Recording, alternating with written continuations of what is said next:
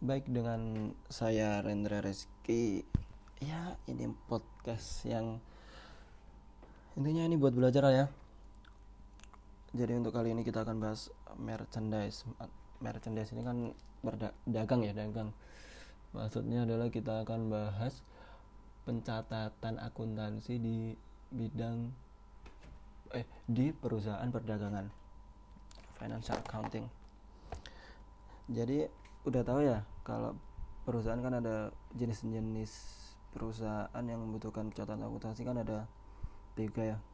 Service merchandise sama oh, satunya apa manufacturer service jasa merchandise dagang manufacturer itu kayak pabrik atau yang mengolah bahan baku jadi bahan jadi.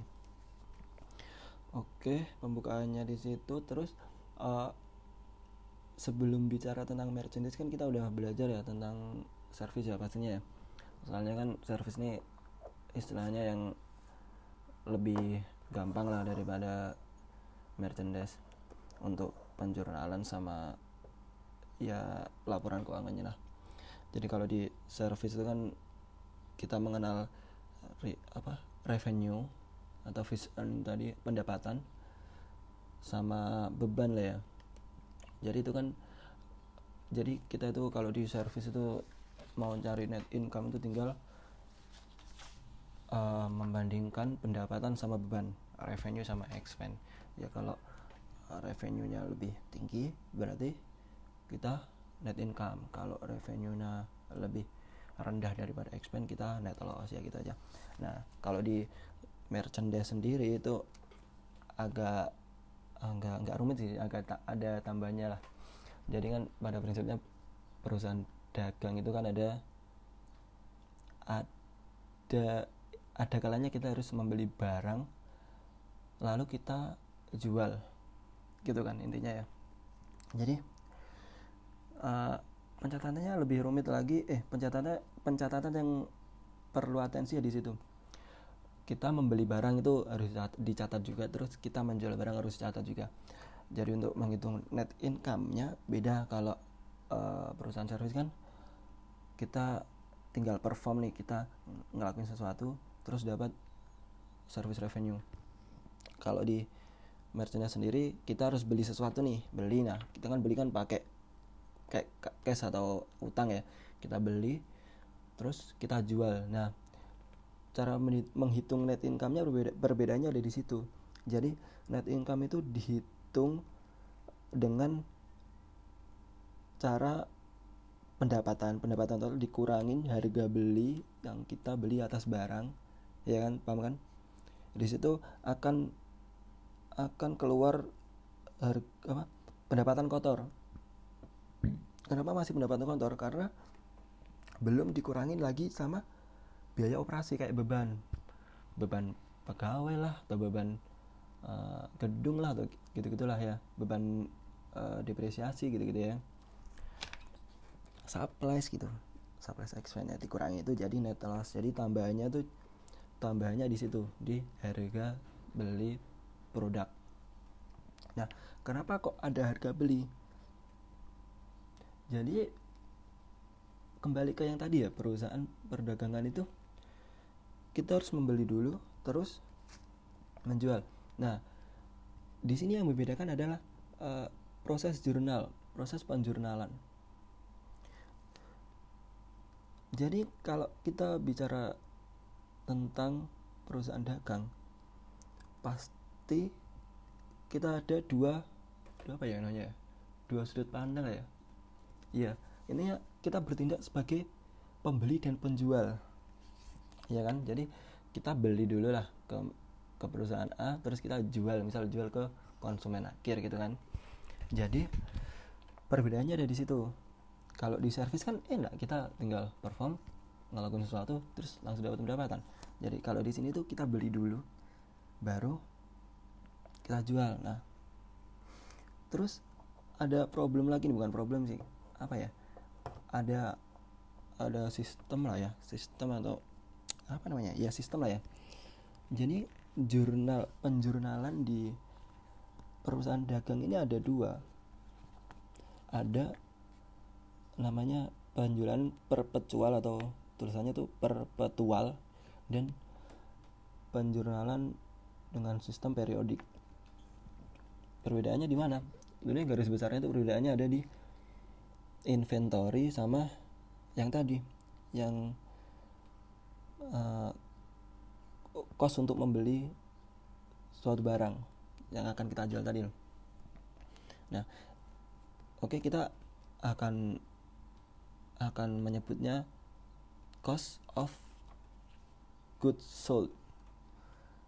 Uh, biaya yang kita keluarkan untuk membeli suatu barang. Gitu ya.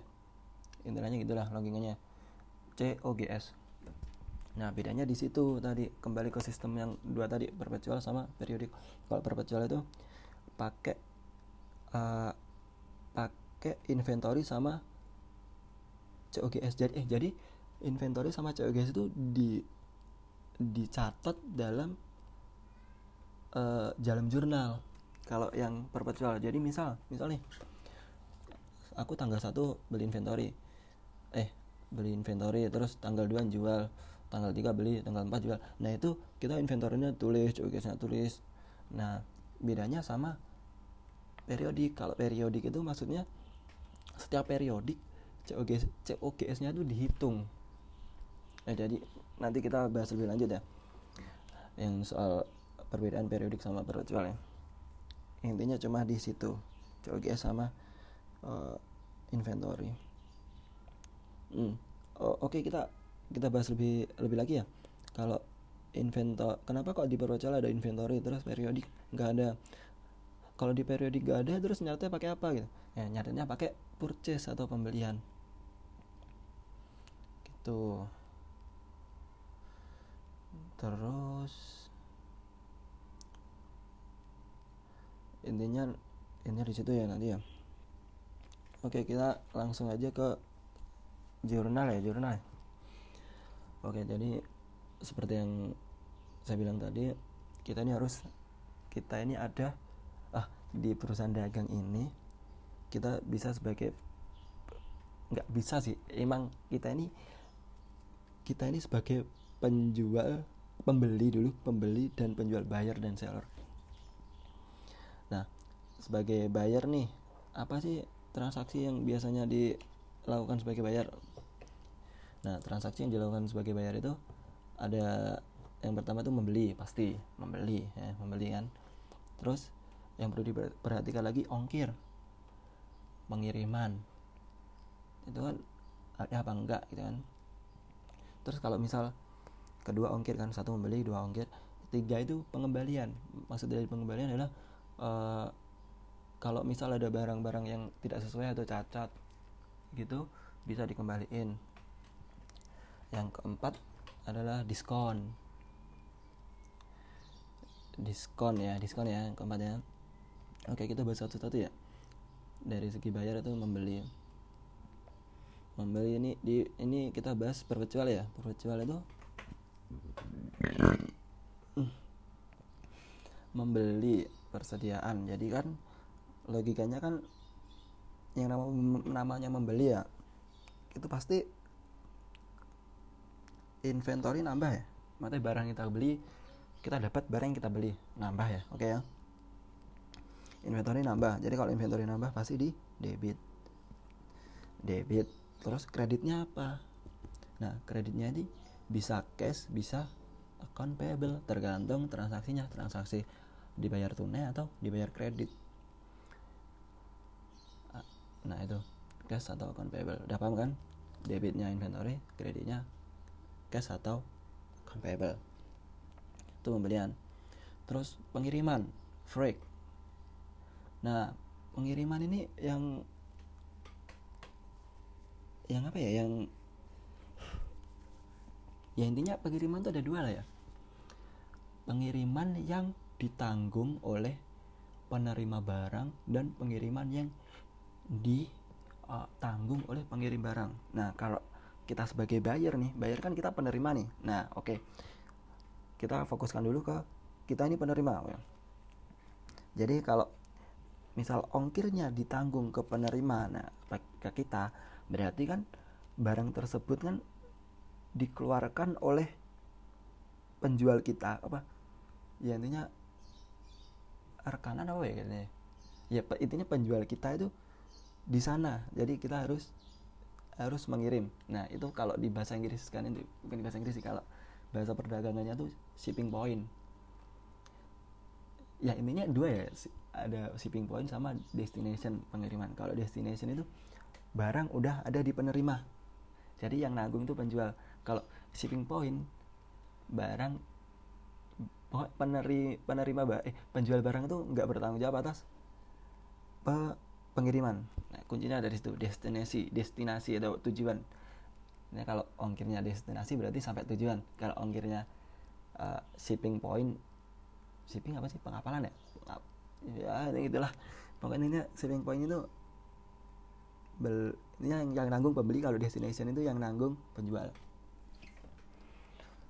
uh, tadi mana ongkir ya? Ongkir. Nah kalau di oh tadi lupa ya belum bahas periodik ya? Yang membeli ya? Kita kita mundur satu langkah lagi ya. Yang tadi ya yang perpetual tadi kan akunnya debitnya inventory kreditnya uh, akun payable atau cash ya. Nah kalau periodik gimana? Periodik kan gak pakai inventory bang. Oh jadi gini kalau periodik itu yang di kredit yang di debit itu purchase. Yang di kredit tetap cash atau account payable. Tergantung transaksinya. Jadi tinggal ganti aja tuh.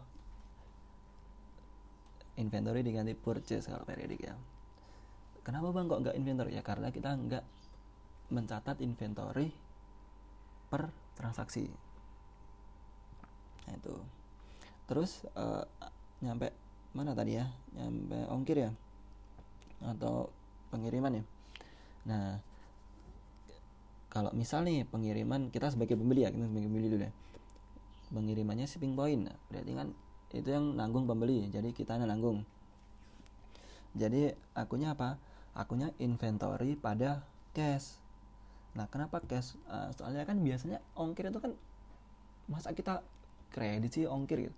Biasanya kita bayar langsung kan ya, bayar tunai ya. Cash. Ya biasa saja sih di kredit, tapi jarang banget ya masa utang utang biaya utang ongkir. Enggak lah. Gak salah berarti. Jadi inventory-nya nambah gasnya nambah. Nah pasti pada bingung ya kenapa kok inventory nambah? Jadi di sini inventory ini kan ada nilainya nih ya. Inventory nambah berapa berapa rupiah gitu ya nambah eh, gasnya kurang berapa rupiah nah, itu harus sama kan jadi yang dimaksud inventory nambah di sini adalah nilai nilai dari inventory tersebut nambah. Jadi intinya adalah kita mencatat barang tersebut itu dengan harga sudah ditambah dengan ongkir karena ongkir kita yang nanggung. Nah, beda lagi kalau ongkirnya ini yang nanggung si penjual.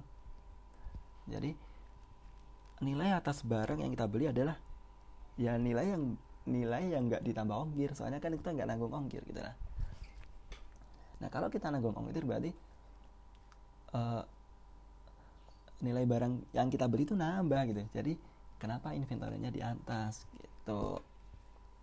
Kenapa inventorynya nambah? Nah kalau periodik gimana? Hmm, kalau periodik kan nggak pakai inventory, jadi yang kita catat atau kita jurnal itu adalah break in.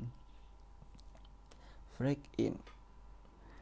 Yang kita uh, melakukan pengiriman ke dalam maksudnya ke ke kita gitu ke dalam kita. Jadi freak in terhadap cash gitu. Freak innya nambah cashnya kurang. Gitu ya. Terus uh, setelah ongkir pengembalian. Nah, pengembalian pengembalian itu tahu kan tadi yang nggak sesuai atau cacat. Jadi setelah kita membeli terus kita kembalikan ke orangnya gitu. Tapi biasanya tuh yang dikembalikan nggak semuanya.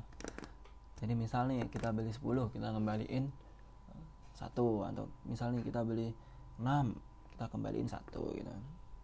Nah untuk uh, pengembalian ini udah jelas ya. Kalau kita kembalikan berarti inventory kita kurang nah kalau kita kembalikan juga kita pasti dapat cash atau pengurangan utang ya kak. Iya dong tadi kan kita beli kita beli misal kita beli pakai utang. Utang kita 100 nih terus kita kembaliin 20 ya utang kita kurang dong ya kan? Nah sama halnya dengan cash. Cash kita kan tadi kan kita misalnya kita tadi membeli tunai. Nah, terus kita kembaliin. Nah pasti kan cash kita balik lagi eh kembali lagi ke kita kan. Jadi cashnya kita nambah jadi di atas. Maksudnya di atas tuh di debit ya. Jadi kalau saya nanti bilang atas berarti debit bawah kredit kita ya. Jadi gimana tadi uh, jurnalnya? Account payable atau cash terhadap inventory. Itu lah ya terus diskon nah, ada lagi eh. Oh ya yang periodik belum ya? Tadi yang pengembalian ya? Nah kalau periodik kan nggak ada inventory jadi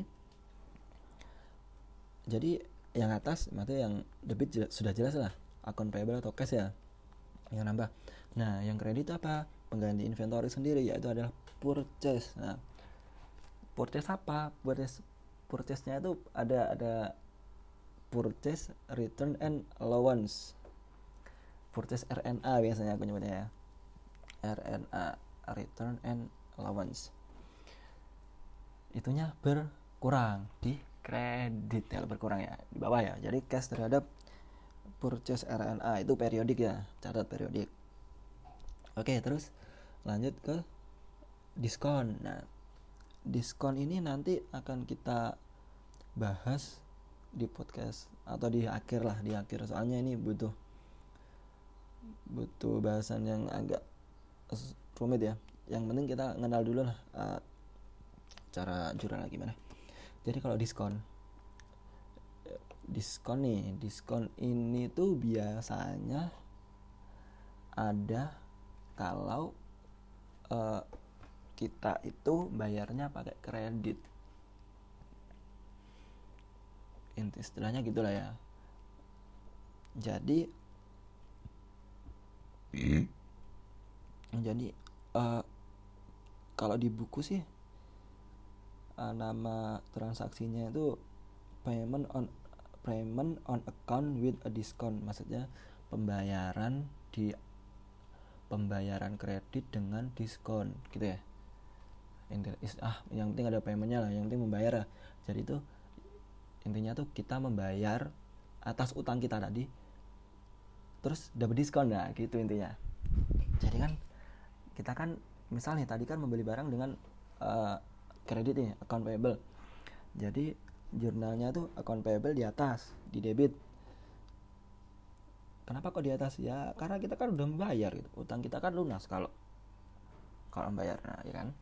Account account payable di atas terus di debit. Terus yang bawah apa? Yang bawah ya cash. Cash kita kan berkurang karena kita membayar yang bawah cash. Nah tunggu dulu. Belum selesai. Nah setelah kan yang debit kan account payable kreditnya cash. Nah ada tambahan lagi kredit lagi. Kredit lagi apa? Ya kreditnya itu inventory lagi. Kenapa kok kredit? Kenapa kok inventory kita berkurang? Tunggu. Sebenarnya inventory kita itu nggak berkurang tapi inventory kita itu nilainya yang berkurang. Nah jadi itu misal lebih uh, harganya 100 ya kan? Inventory kita tuh harganya 100 terus kita dapat diskon 2% jadi kan kita hanya bayar 98 kan? Iya kan? Kita kan dikurangi dua kan? Misalnya harganya 100 ribu terus kita dapat diskon 2% berarti kita hanya bayar 98 ribu kan? Nah terus duanya itu kan ya diskon kan pengurangan nilai gitu. Iya kan? Paham kan? Nggak sini paham kan? Jadi inventorinya tuh nilainya yang berkurang gitu. Nilainya berkurang misal dua dua ribu gitu. Kan sama-sama 100 tuh. Yang debit kan tadi kan account payable 100 yang kredit cashnya 98 karena karena kita keluar uang 98 terus sama inventory 2000 pas kan 100 100 balance tuh. Itu yang di perpetual soalnya kita bicara inventory. Gimana kalau periodik? Periodik tuh sama juga uh, account payable terhadap cash dan dan ini dan purchase discount nah tadi kan gak ada inventory jadi ganti purchase discount gitu. Sama ya account payable 100 debit kreditnya ya kayak 98.000 sama 2000 purchase discountnya nah gitu. Nah udah selesai nih yang kita sebagai pembeli. Ya. nah kalau kalau kita udah beli barang ya udah beli barang berarti kita jual. Nah, ini menjual gitu kan. Kita sebagai seller. Nah, apa aja sih transaksi di seller gitu yang pertama transaksinya pasti menjual ya. Nah ini yang yang sedikit agak tricky nih nggak tricky ya emang ada tambahan lah ya. Nah yang aku bilang di awal tadi kan kalau uh, perbedaan di mana? Di service kan kita perform dapat revenue. Nah kalau ini bedanya di sini nih ketika kita menjual barang. Kita menjual barang uh, gini ya saya saya saya infokan kalau menjual itu ada dua dua apa ya? Apa namanya? Dua dua ayat. Dua ayat apa apa ya namanya ya? Pokok ada dua dua jurnal lah atau oh, ya dua ah nantilah. Jadi kalau menjual itu kan yang jelas kita nerima cash atau kita nerima account receivable piutang jadi kan debit kan yang di atas cash atau account receivable. Terus yang di bawah kreditnya itu revenue sendiri. Nah revenue nya apa? Ya yang jelas sales sales revenue. Apa? Pendapatan penjualan gitu ya bahasa Indonesia ya. Nah ini ini kita bahas yang perpetual dulu ya. Nah perpetual kan kita kan uh, harus me mencatat inventory pada saat transaksi kan ya mas ya misal inventory kurang nambah kan harus catat ya. Pada saat menjual ini kan tadi udah kita bikin lah jurnalnya cash terhadap sales revenue. Nah, ada jurnal lagi di bawahnya. Apa? Ya inventory itu sendiri. Uh, gimana? Ya di jurnal. Jadi gini uh, inventory kan jelas berkurang. Terus berkurang terhadap apa? Nah pertanyaan gitu kan berkurang terhadap COGS nah COGS yang kita bicarakan tadi loh yang harga beli ya harga beli barang tersebut nah misal nih contohnya gini. Contohnya tuh kita kita jual barang kita jual barang 100 ya 100 100 ribu ya.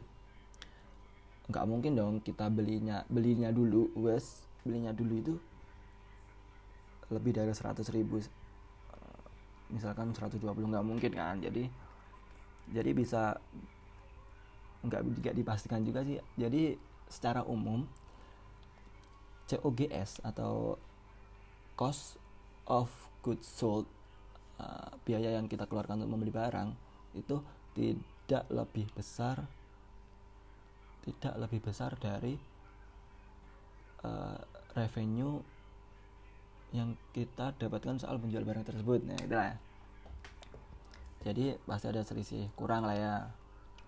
Oke kita kembali ke akun tadi uh, jurnal tadi. Menjual barang ya. Jadi kan pasti kan yang harus kita ketahui itu pasti barangnya berkurang. Jadi logikanya gitu dulu ya barangnya berkurang. Barangnya berkurang terhadap apa? Terhadap uh, terhadap pembelian yang kita lakukan dulu COGS terhadap COGS jadi uh, eh, COGS nya itu nambah debit di debit ya.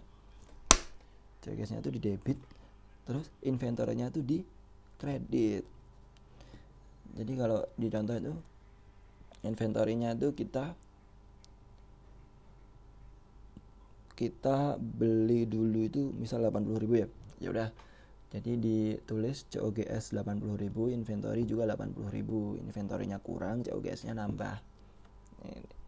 Maksudnya nambah itu kayak jadi beban itu loh.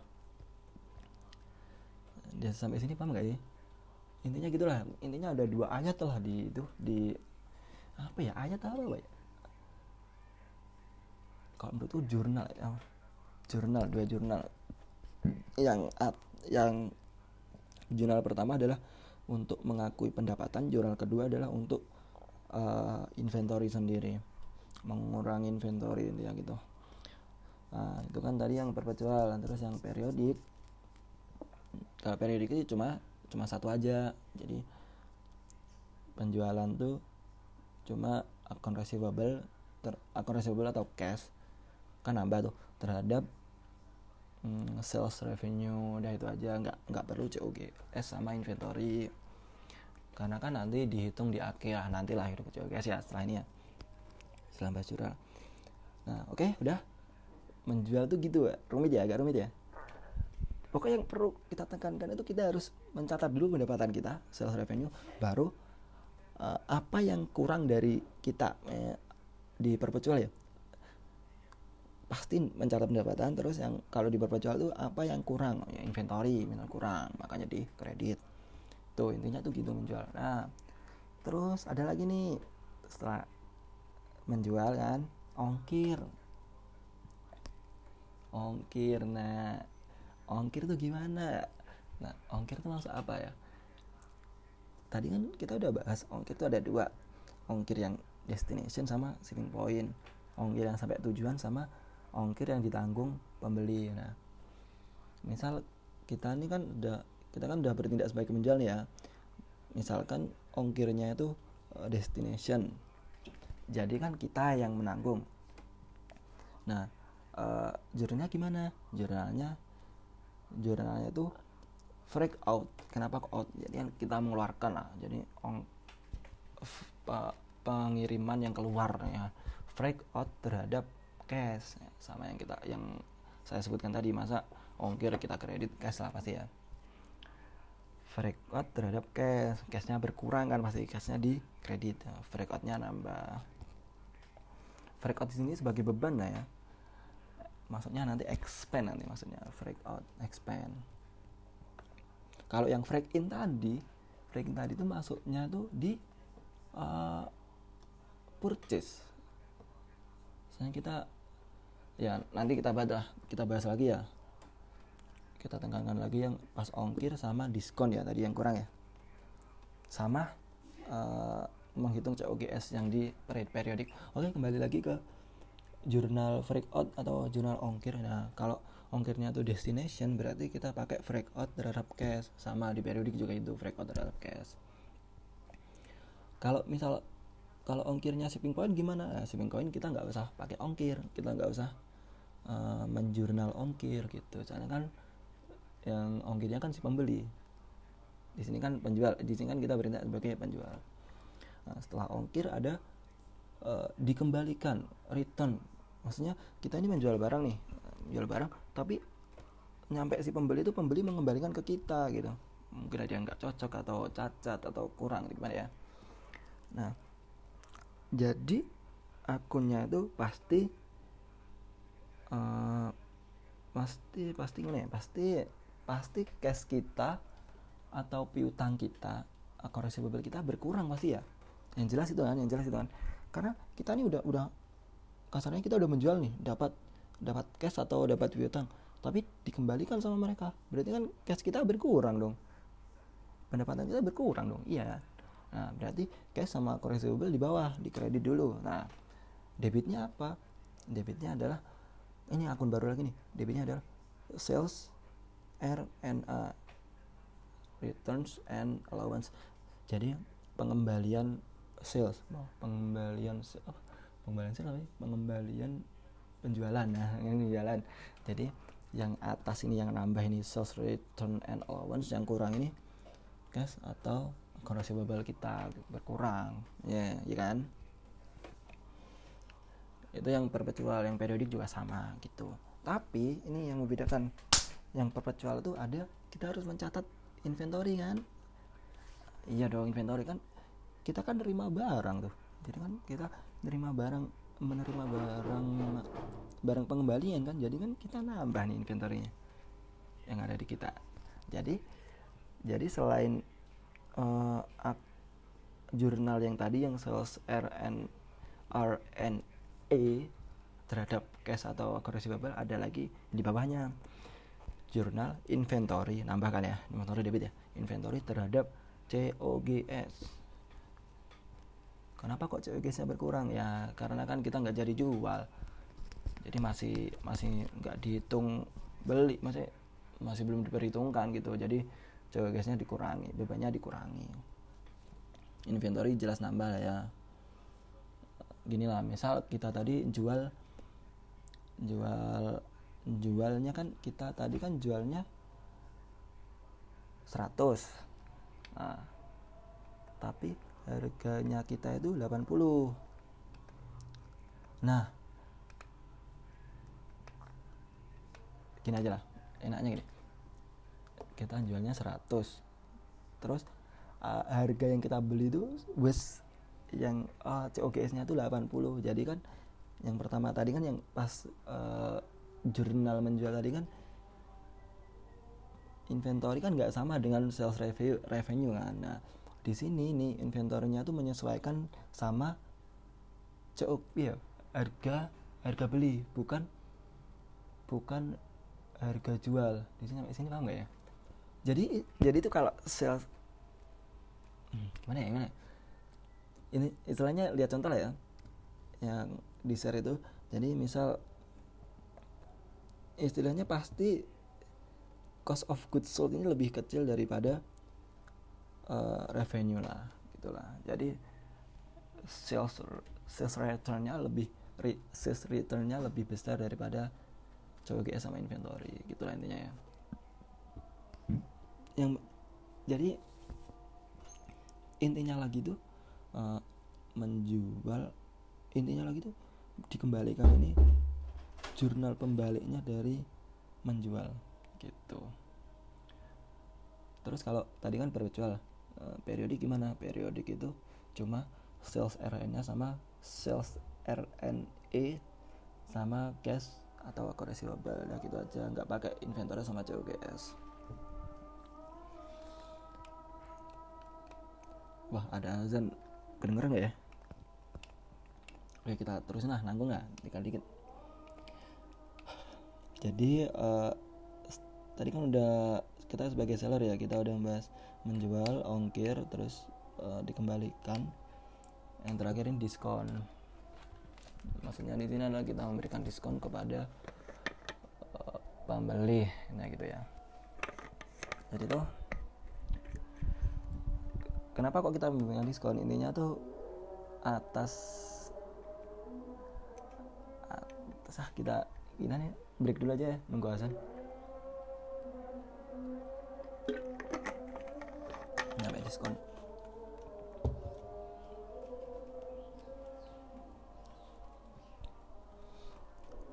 Bisa lah di skip satu menit dua menit aja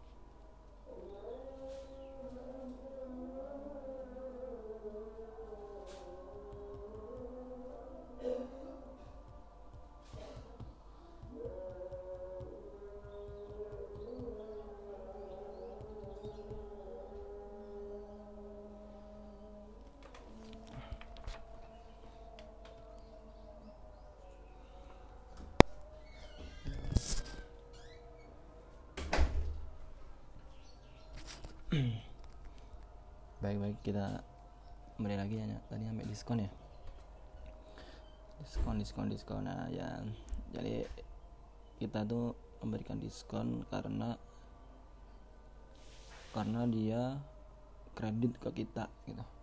Karena dia istilahnya kita tuh punya piutang punya piutang ke mereka terus mereka bayar cepet lainnya gitu lah bayar cepet. Makanya kita makanya dapat diskon. Nah di contoh sih tetap ya diskonnya 2% ya di contoh. Jadi jurnalnya tuh gini. Pertama yang harus kita ketahui piutang sama cash. Nah mereka membayar ke kita cash terus piutangnya kan hilang gitu ya intinya gitu ya. Atau piutangnya berkurang kalau nggak lunas ya. Jadi yang jelas cash cashnya pasti bertambah berarti cash di debit. Terus uh, yang jelas lagi account receivable-nya itu berkurang di kredit. Nah itu nah diskonnya masuk mana? Diskonnya tuh masuk debit. Di bawahnya cash. Jadi cash sell diskon sales diskon sales diskon ya. Cash sales diskon sama kreditnya itu account receivable.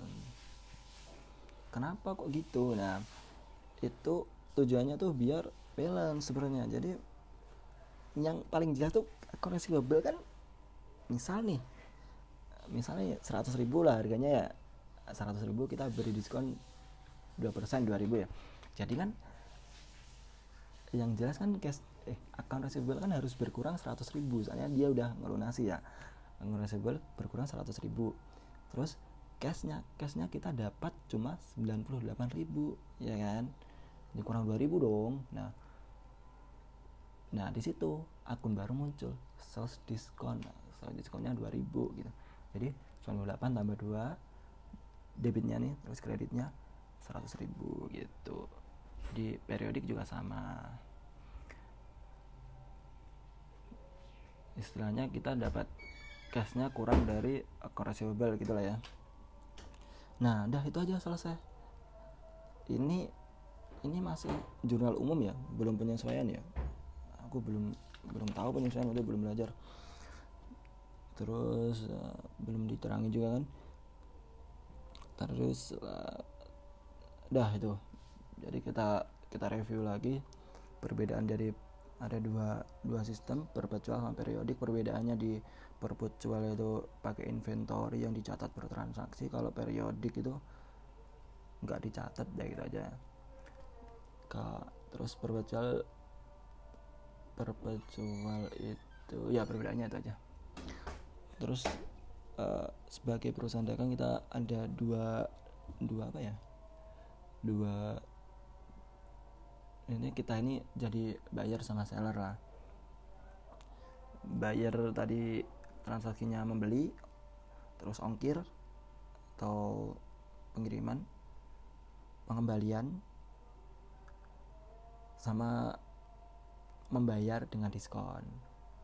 Kalau yang seller kita sebagai penjual menjual pertama menjual terus ongkir terus uh, dikembalikan kita mendapat pengembalian dikembalikan barangnya terus dibayar dengan diskon. Ya jadi penjual membayar eh pembeli membayar, membayar ke, ke kita dengan diskon. Nah itu nah terus uh, tadi kita apa ya yang kur kurang dibahas ya?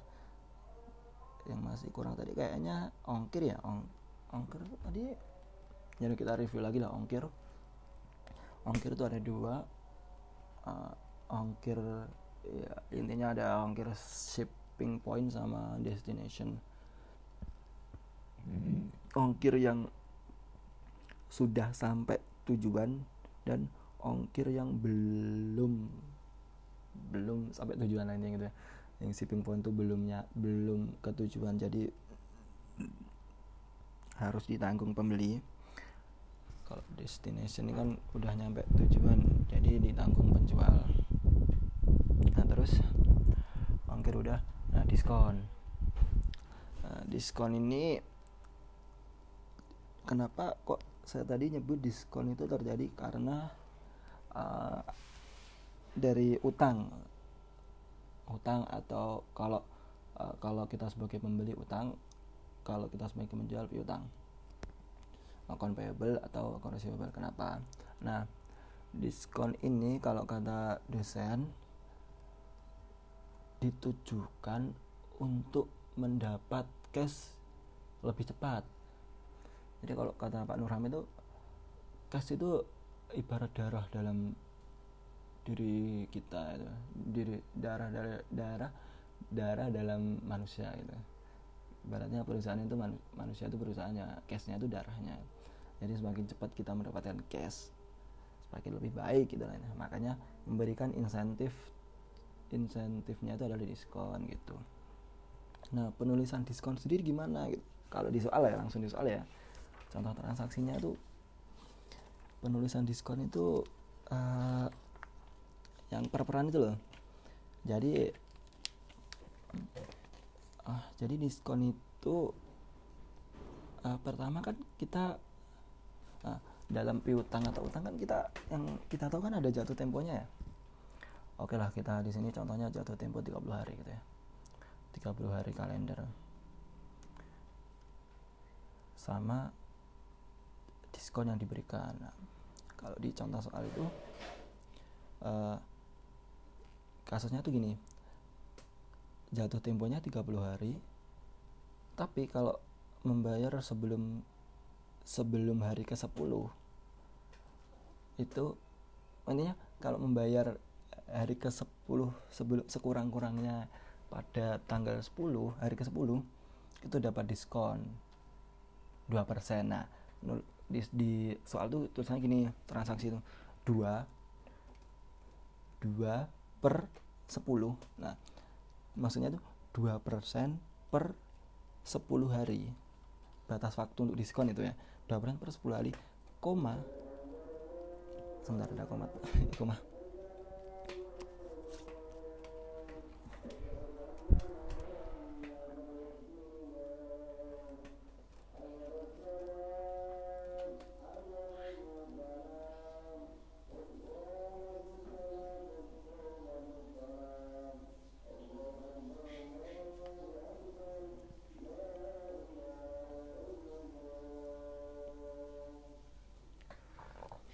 jadi apa tadi? Nah jadi penulisannya tuh 2 per 10 maksudnya itu 2 persen per 10 hari. Jadi maksimal tuh 10 2 persen maksimal 10 hari koma n per 30 n itu maksudnya jatuh tempo jatuh tempo sampai 30 hari. Hmm, contohnya tuh gitu kalau ada ini bla bla bla bla kredit bla bla bla term R 2 per 10 n per 30 nah itu maksudnya tuh kalau kamu membayar kurang dari 10 sekurang-kurangnya 10 hari itu kamu dapat diskon 2% karena 2 per 10 kalau 5 per 10 ya 5% per 10 kalau 50 per 10 ya 50% per 10 hari gitu ya. Terus tanggal jatuh temponya itu 30 hari gitu. Eh N per tanggal jatuh tempo gitu. Nah itu diskon cara ngitungnya gitu. Kalau lebih dari itu ya nggak ada diskon nggak usah di eh, nggak uh, usah di jurnal. Nggak ada di jurnal ya. Nggak ada di jurnal kalau nggak ada itu. Atau kalau melebihi 10 hari. Jadi ya ketika pelunasan ya udah tinggal cash sama cash sama koreksi bubble ya gitu. Atau kalau kita sebagai itu tadi kita sebagai penjual ya. Kalau ya kalau kita sebagai penjeli ya pembeli ya account payable terhadap cash. Cashnya kita akan kurang itu kalau diskon. Nah udah udah selesai ya? Uh, jurnal udah selesai. Terus lanjut ke yang tadi yang perbedaan periodik sama perpetual per perpetual. Uh, perpetual. Perbedaan cantik kan yang nggak ada COGS sama inventory ya nah sebenarnya di periodik itu dihitung tapi menghitungnya itu secara periodik. Tuh guys. Gitu guys ya hmm, gimana cara menghitungnya?